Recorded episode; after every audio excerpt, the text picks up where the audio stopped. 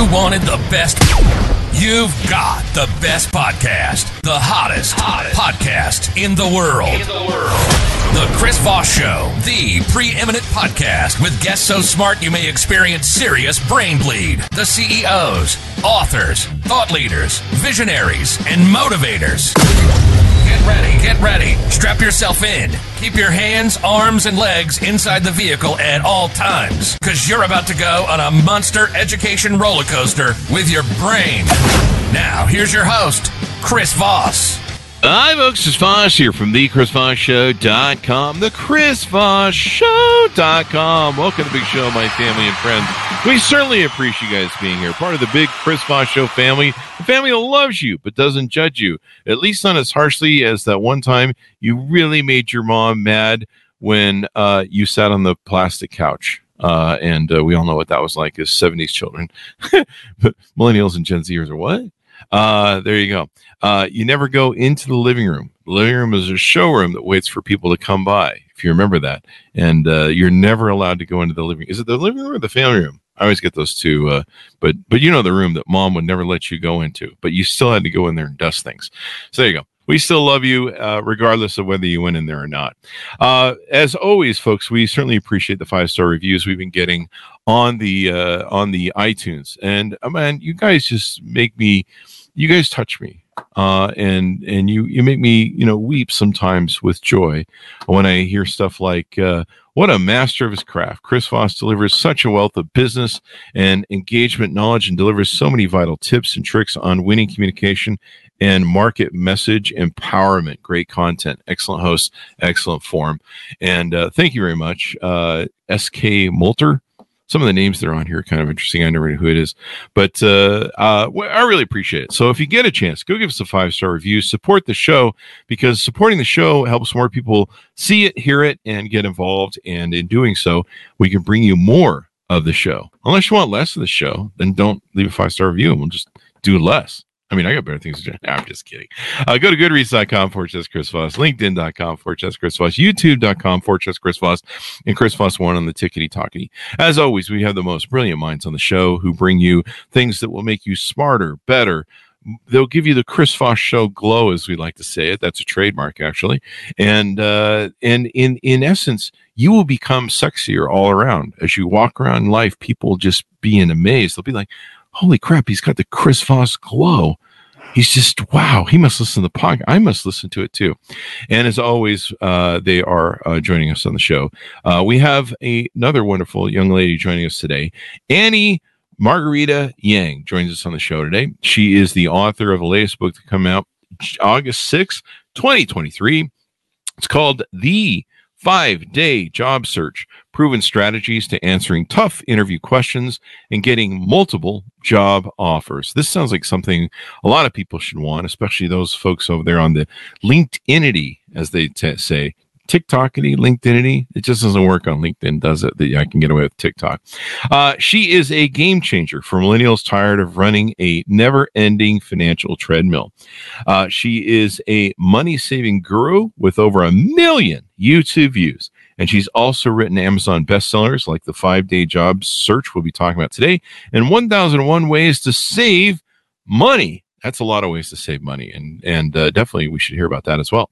Uh, she is not a Gen Xer or from an earlier generation. Okay, Boomer. She's a millennial who understands how crazy the job market and helping positive bank account status is right now. It's always good to keep that bank account positive, I hear. Uh, she gets it. She delayed dreams, struggles, and hunger for escape. But here's the thing she doesn't just talk the talk, she walks it. And that's why she, uh, we're excited to have her on the show. Some of the systems she's been created to make financial freedom feel more like an achievable goal than an unrealistic dream. So if you're a millennial or probably a Gen Z or maybe uh, overwhelmed by your student loan debt, finding a perfect job, or how you'll pay all your bills, her latest book is all the tips you're going to need. And if you're Gen Z, you'll want to avoid crushing debt in the first place. I think some of them are already kind of in the college thing, so they might they might have signed up for it. But the more you can avoid, the better. Welcome to the show, Annie. How are you? Hey, Chris. Thank you so much for having me on your show today. I'm so excited to be here today to share insights from the five day job search. Just wanted to put this in here. If people watch until the very end, they'll learn how to get 10% off a signed paperback copy. Ah, there you go. I love autographed copies of books. They're they're they're they're more personal to me. Uh, yeah. and more valuable, I think. Uh, if anybody ever sold one of my books that I'd personally autographed for them to them personally, I'd be like kind of offended because I'm like, that was for you, man. But whatever, dude. Uh, I see it's on eBay. Uh, so, uh, Annie, give us your dot coms. Where can people find you on the interwebs? The main place where they can find me is on AnnieYangFinancial.com. Mm-hmm. My largest social media right now is YouTube. They can just mm. search for Annie Margarita Yang. And I'm also growing my TikTok. Just started. Yesterday, literally. So they can find me on TikTok with the username Annie Yang Financial. There you go. Well, you should do well on there. The TikTok is great for the young kids, and uh, YouTube is as well. The young kids just really uh, love both those formats. So, uh, give us a 30,000 overview of what's inside the five day job search. The five day job search is basically a misnomer. I know people like instant gratification. They want something quick, easy, and they think there's some sort of secret to landing a job in only five days. So that's why I got this catchy title here. But actually, if they read the introduction, they're going to find out that to land a job in five days, you have to become the kind of person that's worthy of landing one in five mm. days. So hmm. it's really, if you love personal development, self improvement, that, that's all in here. Mm-hmm. This tells me this that this sounds like what my dates tell me on Tinder that I need to be more worthy of love of love. But, but my mom also tells me that too. I need to be worthy of love, uh, and that someone she'll get around to it. I'm just kidding. She's wonderful. Uh, so uh, thanks, Matthew Fulton, for calling in. Thank you for sharing your book with us, Annie. Appreciate the comments there, bud. Uh, so what uh, what motivated you want to write this book? I know it seems obvious, and I may have alluded to it in the biography, but people like to hear it from your words. Uh, uh, you know, what motivated you to write this book? Actually, it's not obvious. I didn't want to write the book at all. I oh. wasn't interested. writing a book is a, a, huge endeavor. I'm not interested in writing a second book. I already wrote one. That was you one, damn it. What more do you want from me, people? Yeah, but um, I, honestly, I think I have some psychic ability. I can hear voices in my head. Oh. I'm not oh. schizophrenic. I I'm mentally sane completely. All right. I'm a very smart young lady. Um, I'm just very intuitive. And one day when I was trying to go to sleep at night at 1 a.m., I just heard 10 voices in my head going off, You got to write this next book. I'm, I don't want to write it. And on and on for like an hour. I'm just like, Leave me alone. I want to sleep. But then just kept saying, you got to put this in the book and that in the book. And, and I said, come back in the morning. All right, I got to sleep. I have work tomorrow. And uh, they wouldn't stop. They just said, no, you won't listen to us in the morning. You got to write this down now. So I, I, I got up. I started writing everything down. Slept at 4 a.m. Next day, the same thing. And I thought, this is insane. Or you're going on, insane. One of the yeah, even on for ten days. I what I did was I dictated everything that I heard into my iPhone for the next ten days, oh. and then I just transcribed it into a manuscript. That became the book. Wow. That's yeah. one way to that's one way to do it. Yeah, I, I wrote tried, it in ten days. I tried doing that with the voices in my head, but the manuscript just said kill, kill, kill, kill, kill. So, uh, but it, evidently, I have a few personalities, as most of my listeners know. So, there's that. Yeah, and it says it in that voice that goes go go go go, you know that sort of thing. I don't know. I can't do the voice. So um, there's a great tips that are there. Tell us a little bit about your origin story, uh, how you grew up. Um, you know, you I, believe you're a millennial, as you've cited in your bio. Yeah. Um, oh, how did that shape you and kind of uh, shape the book as well? I suppose uh, as you went through this journey of your life. Well, I'm 28 now. I graduated mm-hmm. high school 10 years ago, back in 2013. Mm-hmm. I'm from um, working class Chinese immigrant family. Mm-hmm. So I'm the first generation here. My parents don't have a lot of money. And w- during my senior year in high school, everyone in my school was applying to go to college. 99% of people from my school got into college. I'm the 1%, well, not even 1%, 0.1% that didn't wow. get in not because I'm not capable or qualified, but because I didn't even apply. I was the only student in the whole school that didn't even apply to go to college. Hmm. Um, because it just it didn't make sense to go without already knowing what I want to do with my life. Mm-hmm. Because I'm a straight A student. my whole life, all I've known is school. And I, I'm like, why go in circles? I see people after they graduate college, they realize, oh, I actually don't like accounting or I, I actually don't like psychology, but I've spent a hundred thousand dollars on this degree. I have to do something with it. Yeah. And I I didn't want to do that. I wanted to avoid that, especially because my parents didn't have money. So There you go. that's where I come from, basically. And you know, I've seen I saw that a lot in life. I went through the same thing when I was 18. I had a Pell Grant. My parents were poor. Uh, I had a Pell Grant to go to University of Utah, and I started my first company. And I thought, well, this company thing seems to be working out. I'm going to go do the run for that. But I, I knew a lot of people, you know, that were going to college and they're changing their major every week. You know, yeah, you're like, how's that psychology thing working out for you? And they're like, uh, I'm doing a construction major, and you know, the next week they're like doing you're like, what do you want? What do you want to know?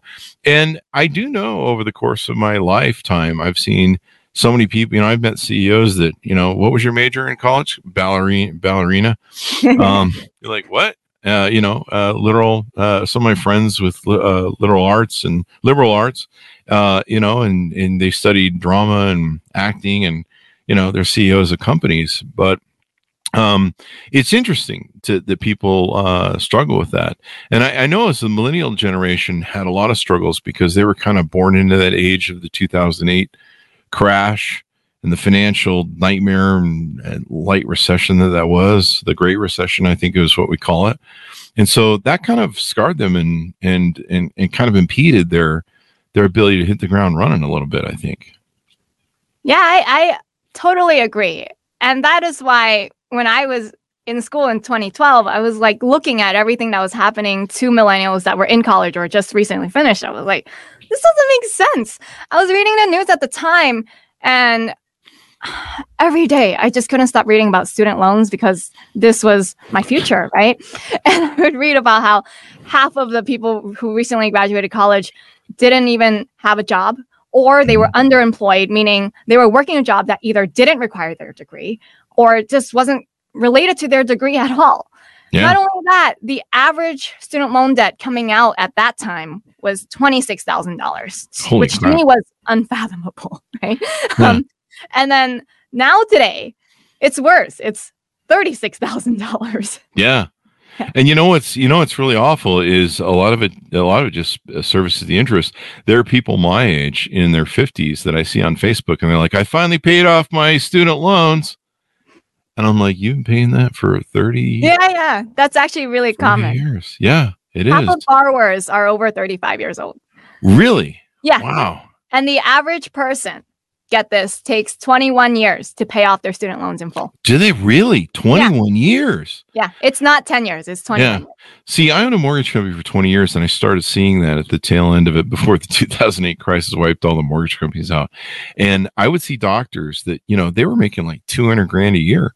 They come out of med school and stuff, but their their debt service on their college loans was so huge, they may as well have been living on a minimum wage income. They couldn't afford nice houses, they couldn't afford hardly anything. And I'm like, wait, you're a doctor Yeah. and you get paid all this money, but all of it's going towards, you know, loan service. And so people don't realize uh, a lot of these things. So you wrote the book 1001 Ways, I believe, to save money. Correct. There you go. And so that probably uh, was some tips at living frugal and living within your means.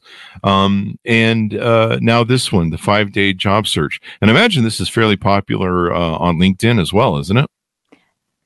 I haven't, I actually haven't promoted it yet. I'm oh, actually should. starting my my marketing. I have this huge marketing plan. I plan on get Mhm. on 500 podcasts. Oh, Yeah, and share all of those podcasts with people on LinkedIn, on There you go. Instagram, on YouTube, on TikTok. So mhm. we're not there yet, but I plan to sell over a million copies. There you go. I love your plan, man. You've got a plan, and uh, that's the way to do it. And I know you can with this, especially LinkedIn, because LinkedIn, the large majority of LinkedIn is job searcher seekers or potential job seekers, and then recruiters are just all over that thing. And Yeah. so that's the that's the business place to go when uh, people go there.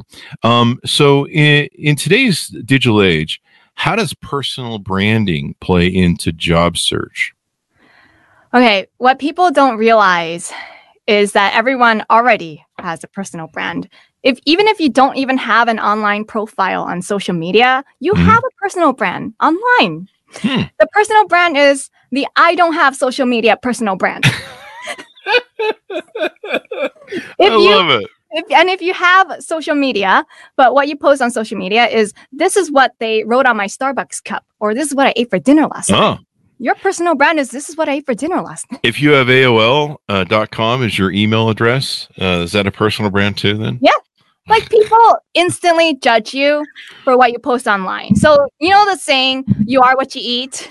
Well, Mhm. when it comes to personal branding online and how it relates to your job search, you are what you post. Uh oh. Well, there you go. And it's really true. We've talked about this on the show before. In fact, I think we had a little bit of a debate on, on a show recently. Uh, and, and I was talking about what you're talking about, how uh, now everyone's pretty much a personal brand, especially online. When you put your little shilling out there and, and you're like, I'm, I'm XYZ, you're building a personal brand. And, you know, uh, I've had people on like yourself that have talked about it on LinkedIn you need to manage your personal brand. If you're putting up a lot of stupid stuff on LinkedIn while you're searching for a job, like, I don't know, idiot memes or maybe poli- some political stuff, job job searchers, job recruiters are going to see that and go, yeah, not this guy. We can see right through him. We know exactly what he's about. He's he's the one that's going to be in HR every five minutes. There you go. And you'll never know it. That's Mhm. the thing. You'll never know it. You'll never know why they didn't reach out to you for the interview, why Yeah. you didn't get the job. They just simply will ignore you. Yeah, it's like on Tinder. Like no one ever tells you they left swiped you. You just never know. So you just sit there paranoid all the time, going, "Am I getting left swiped? I don't know. Should maybe there should be a counter that says how many times you've been left swiped and right swiped on Tinder. That would that would be brutal, man. Uh, so um, you know, do you think that millennials and Gen Zers get this more than people in the Gen X department? Like I said, I we had a little bit of a debate about it the other day with somebody who didn't think that social media online accounts are branding. Um, do you think you guys get this more because you guys grew up in this digital age? That's not true. Okay. Yeah. I look at my friends on Facebook, I look at my connections on LinkedIn. They're not branding themselves. Hmm. That's why I'm the one getting all the five day job searches. And they're here saying that they've been looking for a job for six months. They still don't have a job yet. Yeah. Because the things I see them posting online, I'm like, this has nothing to do with your work. Yeah. They're posting pictures of the family. It's nice. It's a personal Facebook. But you can't avoid the fact that when an employer is looking to hire, they want the best one for the job. And unless you're showcasing the fact that you are the best person for the job because you posted something related to your expertise, not just once, but over and over and over again to build that perception, that's not go. what they're going to think of you for. And I don't know if you, I, I imagine you know this, but I don't know if a lot of people know this, but there are some really uh, heavy uh, internet crawling software that companies are starting to use now that can hunt down, they can put in your email, your phone number, your name, and they can hunt down just about every account that you own across social media. Um, and they can see your accounts, then they can see what you're posting.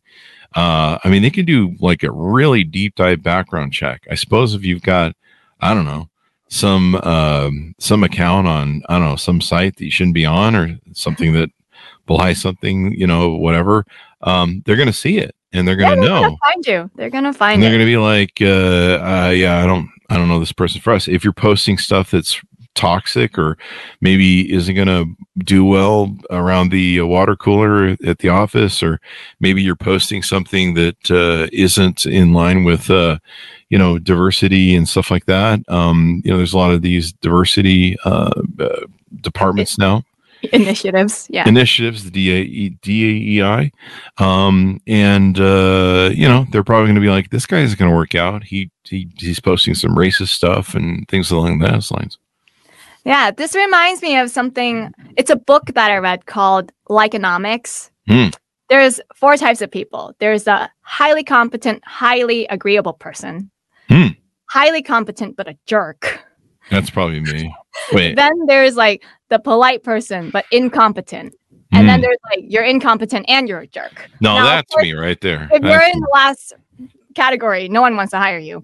But this is why I work for myself, Annie. is the second and the third category. people would rather work with someone who's polite but incompetent than an incompetent jerk. That's So- true. That's true. so true. if people see the kinds of things that you're posting online um, are not necessary well i hate the word politically correct I, I don't think i like to be politically correct but just if you ca- you're the kind of person you sow divisiveness Mm, and you definitely show your anger online mm. just kind of like bad energy nobody likes bad energy Nobody likes that injury. Nobody likes working for bad bosses. That's why people leave companies or bad environments or bad, uh, you know, communities and stuff like that. People don't like that. They want to do their work and they want to go home and uh, all that good stuff. So, how does a personal branding differentiate a job seeker in a competitive market, and how can it elevate an individual in their niche? How can it bring us up if we're a brand? well first of all if someone's looking for a job and you want to be competitive you at least need the linkedin profile Hmm. it's like the new resume the resume can only fit one page on that one page you can put i don't know three four job experiences your degree and then some volunteer work maybe Yeah, that's all whatever you whatever you want to make up. yeah unless you make the font so tiny that nobody can read it I do that too. yeah you can't fit very much but the linkedin you can put all of your past job history that's related and Uh-huh. that will help you it will give you that extra oomph because maybe you've had actually six experiences related to what you want to apply for but you can't fit it all on the resume so i feel like the linkedin is more of a way to showcase the rest of your background to round you out Yeah. not only that you can also make your linkedin look very beautiful Mhm. very uh, visually pleasing and attractive, right? Um, along with the bio. I think a lot of people mess the bio up because you can't Mhm. put that on a resume, but on their bio, they just put some one liner like, I'm an accountant working in the real estate industry. Uh, I'm a guy. Yeah. what they really need is something that says, This is who I am, this is what I do, this is what I'm looking for. hmm I find w- when I've hired, I've hired candidates myself, and I'm looking at their their resume. They don't stand out. you know, what at first I wanted to spend at least a minute on each resume because I read that the average recruiter spends only six to ten seconds looking at a resume, and I Yeah. thought I want to be a bit more, you know, considerate of people. I want to actually read the resume, and then after doing that for a few minutes, I thought this is pointless. I can't tell the difference between all of these applicants. If I just cross off the name from the top, they I would have thought they were all the same. Wow. I couldn't tell who to give the the interview to. So Yeah. I feel like the LinkedIn, if you have actually have a LinkedIn URL at the top of your resume that people can go to and check out, they can see more and see how you're different. It Yeah. allows for more flexibility, basically. So, uh, for someone starting out for a job or launching their own venture, uh, you think that LinkedIn is probably one of the most important places they should be initially? Especially for a job or venture. For a venture, in terms of the venture, I think it's not necessarily about getting clients through LinkedIn, but the Mhm. networking and meeting the right people who Exactly. you do want to work with, who can help you. And and I don't think a lot of people know how much background checking goes into there. When we pick people to come on the show, when we when I look at people to network with, or you know, I get outreach on an email and some sort of offer or PR thing, or you know, someone wants to talk to me about something, I check with LinkedIn and I'll I'll check with social media too. I don't have the sophisticated things that hunts down everyone's emails and and uh, websites and accounts, but uh, you know, people have to realize it's out there. Like people are still pretty oblivious to you find at not realizing that there's so much of their online footprint that people can find stuff, you know? I mean, people always find my OnlyFans account. there's Well, not one people. Yeah, I I actually was so embarrassed by this because I did an audit of my own online footprint. Oh, You know, I started using the internet when I was in fifth grade, using this username called Annie Love Pie, which I don't like to admit to people because it's like very cute. pie is good though. Doesn't sound professional though. That's true. so I uh, four years ago I googled Annie Love Pie. I also googled my full name, Annie Uh-huh. Yang, and Mhm. Annie Margarita Yang, and I found things on there. I was like, "Oh, this is really embarrassing." Because when I was a teenager, I I liked to answer questions on Yahoo Answers, and someone had asked. why does it feel so good to stay under like warm, cozy blankets? Uh huh. and, and I answered that question, and I don't remember what my answer was, but it was really embarrassing. And I thought, wow, if somebody searched me, I I'd be really embarrassed. yeah, and see, you you guys, the millennials, are the first generation to grow up like that with a footprint. You know, uh, us as Gen Xers, we did a lot of stupid stuff, and you know, sometimes we were we were one of the best people, but none of it's recorded anywhere because there was no internet. Like you know, we never, you know, when the time when the cop had to talk to us about throwing the football in the street and hit a car, you know, that sort of stuff or something, you know, and there's no record of that anywhere. It's just like lost in the times and memories of people. But you guys are the first generations to do that, and then Gen Z as well, where you know you you guys literally have a footprint from from the beginning of life. Like if your parents were really loose on social media, there's probably half naked pictures of you as a baby on Facebook or something. Hey, here's our cute Yeah, new yeah, baby. And you're just like, do you really want to have that all hanging out when he finds that photo when he's 20? Or his his boss at work Well, that's why the lawsuits have started. People who have turned 18 and have had their parents share their entire life on social oh media. my gosh. They're now suing their parents. Are they really suing their yeah, parents? they're Oh, suing wow. their parents because it's an invasion of their privacy and they didn't give their parents permission to do that. Wow. Yeah. Wow. This is what the millionth reasons why I didn't have kids. Uh, so, but this is interesting, and it's something, as you point out, people need to think about and be aware of. And uh, I imagine you've got to do a little bit of uh, background cleaning once you do this sort of digital analysis, uh, archiving of what what's in your history, right? Yeah, the first thing that I did was once I found something that I didn't like, I deleted that account. hmm So I deleted my Yahoo account. Yeah. I deleted I had a whole bunch of websites that I made usernames for, like a login for, that I didn't even remember I made a login for. I was like, when did I sign up for this? But apparently I did. So I had to reset password and thank God it, you know, came to my email and uh, I reset the password, then I closed the account immediately. Some of them I couldn't access, so I had to just email customer support and say, "This is mine. Here's my my ID. You know, please delete it. I don't want it showing on Google anymore." There you go. I had to do that with all of my OnlyFan accounts. Um, and, and the thing is, there's that Wayback Machine uh, company that scours the internet. Is supposed to scrape everything. So it's supposed to, but it doesn't actually scrape everything. It's not Yeah. like it scrapes every day. yeah. It scrapes at a certain frequency, so it's still okay. Oh, does it? Uh, Yeah. There you go. Oh, that's important. So people need to know this stuff. Um, how important is it can in when people are building their brand to build some sort of consistency? You know, I, I look at people like yourself on like on your LinkedIn, you're talking about the same subject and you're showing that you're a professional in it. You're showing that you're knowledgeable in it. You're you're kind of building your brand around that. Um, what are some common missteps people do and and how important is it to be consistent? and not be like all over the place like you you look like you're crazy Well, it's really important to be consistent because let's take this concept in advertising. They Mhm. keep shoving the same commercial in front of your face over and Mhm. over and over again until it gets seeded into your subconscious mind. You know, I keep getting fed the Liberty Mutual advertisement. They keep going like Liberty, Liberty, Liberty, Liberty. I've heard that one, I think, a hundred times. I get it, right? yeah So you have to apply like the same concept to your personal brand. Think of yourself as a company. So I see people, they're not even using the same name across all of their profiles. So, for example, I was on a podcast show the other day. She introduced to me her name as Nick in her message. Hmm. Then I click on her podcast show, I click on her LinkedIn. Her name's Nicolette. oh Then I get on the show and I ask her, "Hey, should I call you Nick or should I call you Nicolette?" And she goes, "Uh, you could call me Nick or Nicolette or Nicole, whatever you want, wh- whichever one makes you comfortable." And I, I thought, "Oh my gosh, she can't even get her own name right.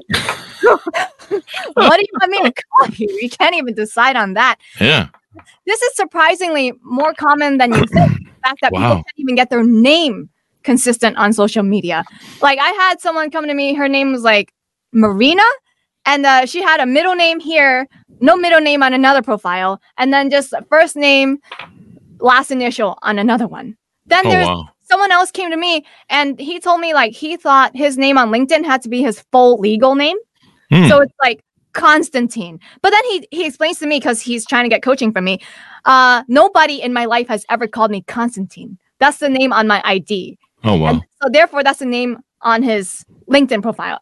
And I was like, hey, there's no LinkedIn cop checking to, to make sure that everything you post online is accurate. It's not about being accurate. It's about who you want to present yourself to be. That's true. So I, That's I true. told him you got to use the nickname that everyone knows you by because if if you're getting called your nickname at work and then you're trying to add your colleague that you've been working with for the last two years and your name on LinkedIn is Constantine, they're gonna be like, who on earth is that? Totally, totally. Yeah, it's it's uh it's interesting how uh how that plays out in and you talk a lot of, uh, about a lot of good stuff in the book. You give them a prescriptive formula uh on how to uh uh, uh get their job search done and what to do. Uh can you tell us a little bit tease out on that? So one of the things that I say is really important is to get the professional headshot. So what I see people putting on LinkedIn is a- photo from the wedding. They think that just because a professional photographer took that picture, therefore it must be a professional headshot. Those are not the same things. Yeah. Especially if you're wearing the dress, you know, the Yeah. wedding dress. You know, Not not like- the dress, but for for guys it's the suit. Yeah, They yeah. think that just because they dressed up with the suit and a photographer is the one who took the Right. picture. Is he going to wear a tuxedo to work every day? Is Yeah. that what's going on? Yeah.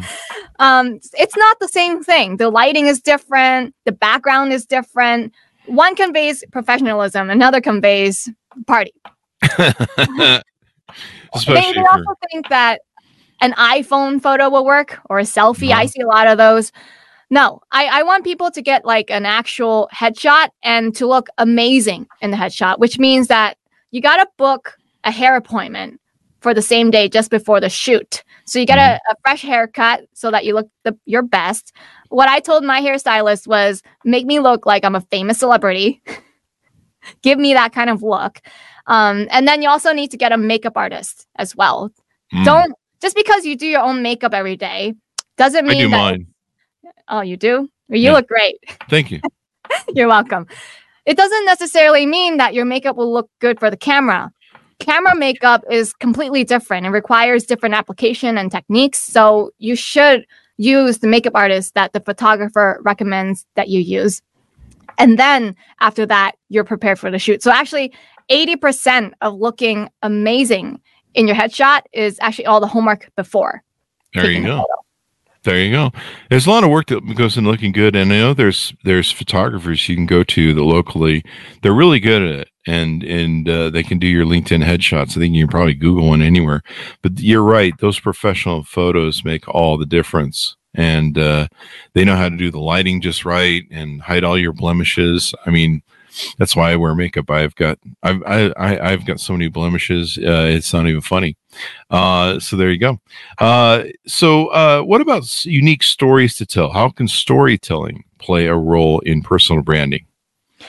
I think what people do these days is we have a lot of people in my generation, they have a victim mentality.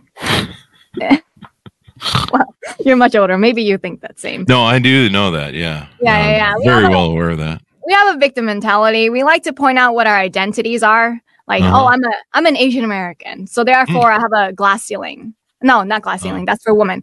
Bamboo ceiling, right? Oh, I'm also a woman. I have a glass ceiling as well. I'm a millennial. I grew up in a time where we had the recession and now we have all the student loan debt. Houses are expensive. We can't buy houses. It's all these like complaints, right? mhm. So I think it's great. Um, what you can do is I used to be that complainer. I used to complain all the time. What I did was I took those complaints and I flipped it into a story. So I said, Hey, I'm just your average Asian American female millennial. I know what it's like. I've been through it myself. I understand your problems, right? Mhm. So um then I can turn that into a story. So one of the things that I did was like even for job interviews, I used to work at Domino's Pizza. I would like proudly talk about my time at Domino's Pizza at There my you go. job interview and all the wonderful things that I learned there. So for example, when I first worked there, I would complain about coming home smelling like pizza I wasn't allowed to have my hair down. They always made me tie it up into a ponytail, which I hated. I had to wear a uniform all the time, and I had to be on my feet all day. I wasn't Uh-huh. allowed to sit down at work, and we didn't have set lunch times either. So if it was always busy, you didn't you didn't get to eat. You just have to work. You know, um, but something that I learned there was to be grateful for the fact that I get to earn a living from doing something honest. Sure. Because I had a coworker who was blind. Oh wow. Yeah, and he used to work as a sheriff. One day while driving up to a stop sign, he couldn't see anymore. He had glaucoma. And then after several surgeries, Oh, he, no. he was just permanently blind. But he Wow. said, you know, I get disability income, but I'm a man. I want to provide for my family. So I still want to be contributing. And I, I want to find some sort of work that allows me to do stuff without my eyes and still be able to help my family pay the mortgage. He Mhm. ended up working at Domino's Pizza folding boxes. He folded Wow. a thousand boxes a day. Wow. He's done that for 10 years. Wow. And he was so grateful and content. And I, I looked at him and I thought, how is it that I'm someone who's like perfectly able bodied hmm and have so much potential? And I'm here complaining about working at Domino's Pizza, but he's so happy. So from this guy, I learned how to be content, regardless of what I was doing. And I would share this story with my future employers. There you go. Uh, and as a side, why do you think your generation has that victim mentality? Is there uh, any sort of reasons why? I honestly don't know. Maybe it's the in thing to do. Maybe it's the way for having camaraderie with other people, Huh. feeling like you're a part of something. Everyone else is saying it. I want to be a part of it too. Hmm.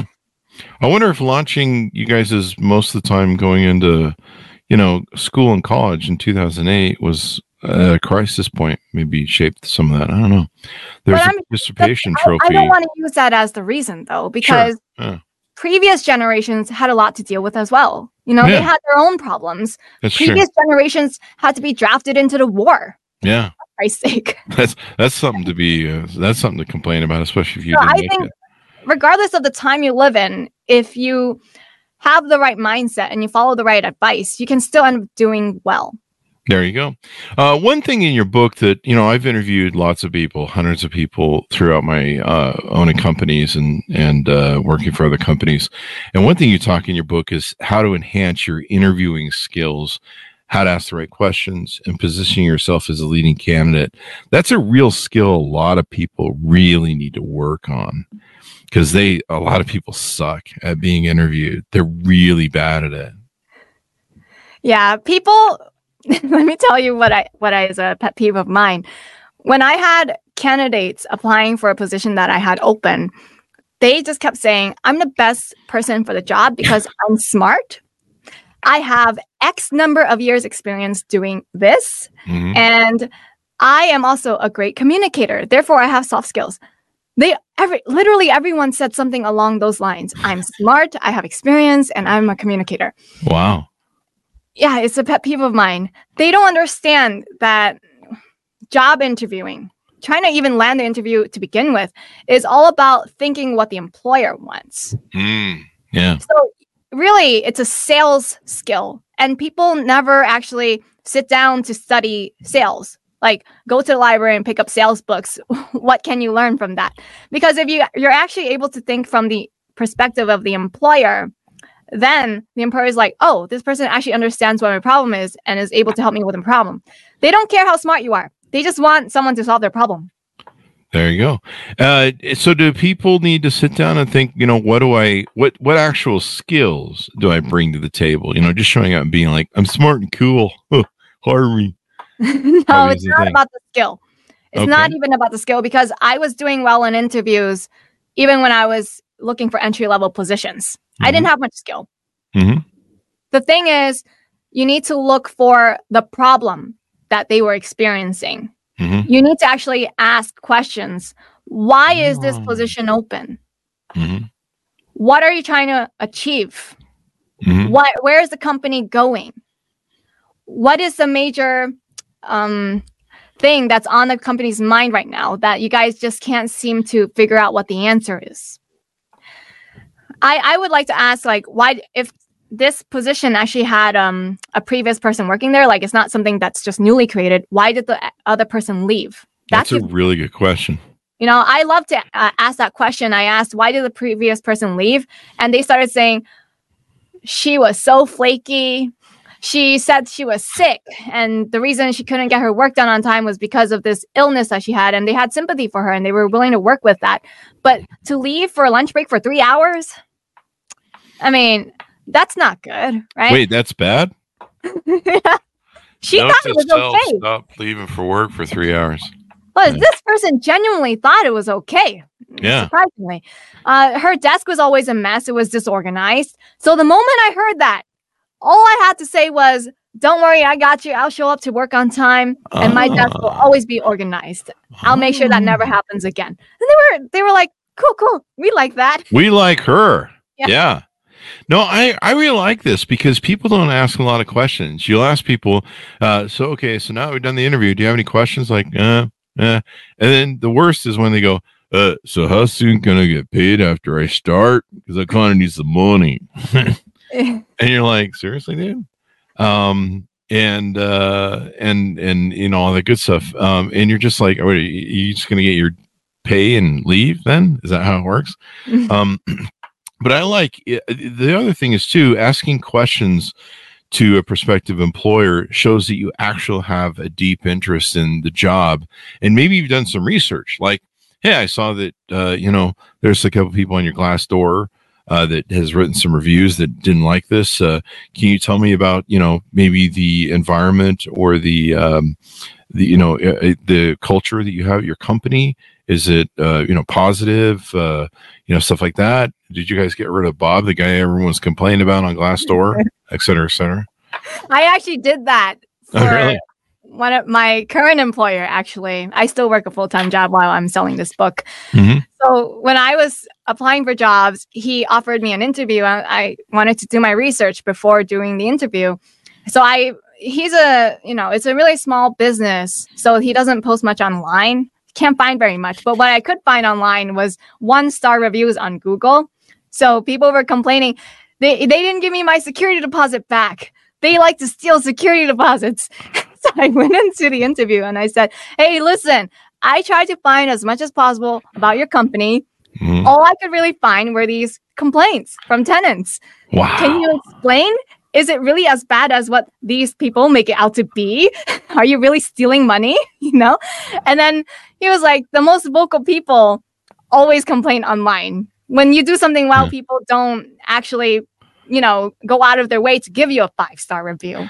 Yeah, they don't. It's only it's only the people that complain. But Yeah. you know, the, the other thing that people tell me is they go, "Well, Chris, you're complaining, and we don't get many job, we don't get many complaints about things." I'm like, "That's because no one takes the time." Mm-hmm. And so sometimes it's a it's a very valid dipstick when you get a complaint. I mean, that's what I've learned in business. Yeah. Yeah.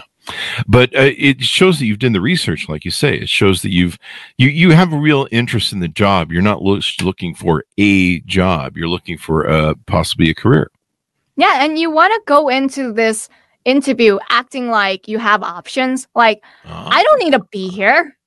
I really don't need to be here. I chose to be here today to interview Yeah. with you. Yeah, just don't say it out loud, right? I know, but it's this attitude, certain attitude and energy that just says, I want to be here. I Mhm. want to learn more.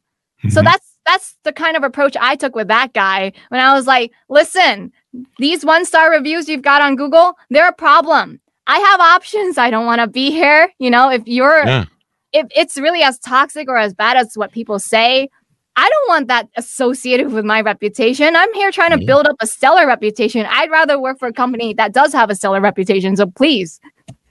yeah, you don't want to you don't want to be someplace where I mean, I remember years ago. This is before the internet, but years ago, I I went to work at a car dealership leasing company that that uh, bought and sold cars uh, from dealerships to you know they they found buyers and they say, hey, what car do you want? We'll have it shipped in and and get you the exact car you want. And uh, I went to work for them for a few months, and one day the TV news channel showed up on the front on the front lawn and we're asking for the owner and we're like what's going on turns out they've been kiting the contracts and all sorts of stuff in the back room with not paying bills and and for maintenance, you know, stuff I didn't know about. I was just some sale and you know got a job there, but it was kind of embarrassing because you're like, hey, just, I don't want this on my resume. It was all over the news and stuff, and and so uh, yeah, I mean, it's uh, I've read some I've read some Glassdoor uh, reviews, and you know, you, you can read some of them. You could be like, there's a really toxic CEO or manager over there. Like I just know it. You just tell like everybody is complaining, and the, you know, it's always this one guy. Um, but no, you're right. It, it shows an interest in the job. It shows you're just not looking for uh, I need a job. Eh? I've been on work for a while. I need some money. You know, I'll do anything. That's that's the one thing I used to hate hearing in an interview. I'll do anything. you're like, wow, dude. Okay, so you don't care what job we give you, man. You just you just want a job. You don't want a career, and no company wants that. I like how you are interviewing their employer because it, it, it shows so much when you start asking the employer about the job and, and you and you show a unique interest in it because like wow this person really wants this particular job or this thing or they want to work for our company and you it, it makes you feel uh, very special and personalized as well. What are some things we haven't talked about in the book you'd like to tease off to people to get them to go pick it up? I would like to tell people they got to apply to 50 jobs a day. Oh, wow. I don't think that's a lot. When I was doing my five day job search, so I landed an accounting job with no accounting degree for three job searches in a row. I did it all in under five days. People Wow. think this is not possible, but no accounting degree and got an accounting job five days. My secret is I applied to 50 jobs a day Wow. a week.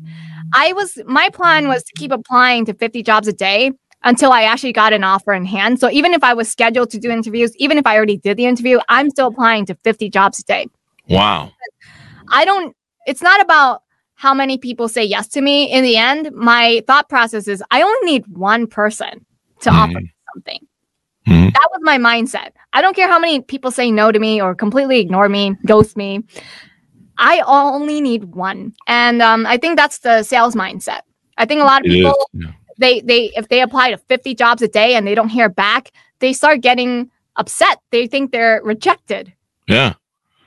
And then they they go into this downward spiral like, "Oh, I'm not good enough. I'm not worthy. I don't have confidence. People don't like me." So so many other people are more qualified than me and it's none of that stuff. They create all this mind drama. They do, and you know, I I'll, I still see that sometimes where I'll see young people that will be like, I'll be like, "How's the job search going on?" Oh, I sent out a couple resumes. I'm like, a couple, A couple means two, right? like two, like Yeah. you know, and and and there used to be a time before the internet that that might work, you know, because you you when you put up a job, you you may get some calls in the newspaper or something, but now you put up a job on the internet, and you can get like fifty thousand resumes overloading your email and you're just like oh my gosh how do we process this? And you know and people don't realize it is a numbers game. Like you say it's a sales game.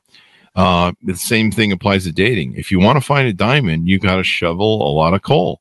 And uh, you got to dig and dig and dig. And finding the right career finding the right job uh you know the one that really fits what you want to do it's a numbers game nowadays and Something you know I want to share Mhm. about what you just said right there is that actually in my book I compare dating and job searching together. and I share the story of my my friend. She's a woman. She's been single for five years. She's been telling me she wants to get a boyfriend who's turns into a husband. And she came to visit me for five days. Five days she she was complaining on end about how she couldn't find a boyfriend. Nobody wanted her. And finally I was just like, tell me the truth. How many dates did you go on in the last 12 months? She told me she went on six. wow And I, I was like, you're telling me you went on a date every two months, like one date every 2 Mhm.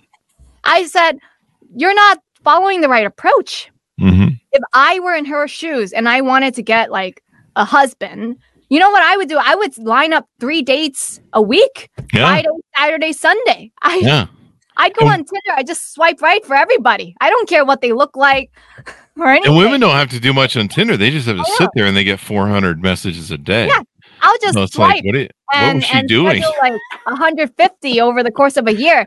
I guarantee there's at least one guy in there who could be my husband out of 150. If Yeah. not, then the problem is me, not you know, not the guy. I've seen some of that in dating where uh, people are are overly picky and they think that shopping on Tinder and going through DMs is like going through uh is like going through the Sears catalog. And really, you know, the, this is the one thing I've learned about dating is you've got to go on a date with people and see if you have that simpatico energy of connectionness. And if you don't, it doesn't matter whether they own a cars or, you know, whatever their asset profile is or whatever the thing is, or, you know, maybe you go on a date with them and they smell bad. That seems to be my biggest complaint women have about me on dates. They're like, seriously, when was the last time you bathed? And I'm like, last week, damn it. So there's that. Um, but yeah, you're right. Dating and jobs is a numbers game. A lot of stuff in life is really a numbers game. A lot of stuff is sales. You're constantly selling yourself.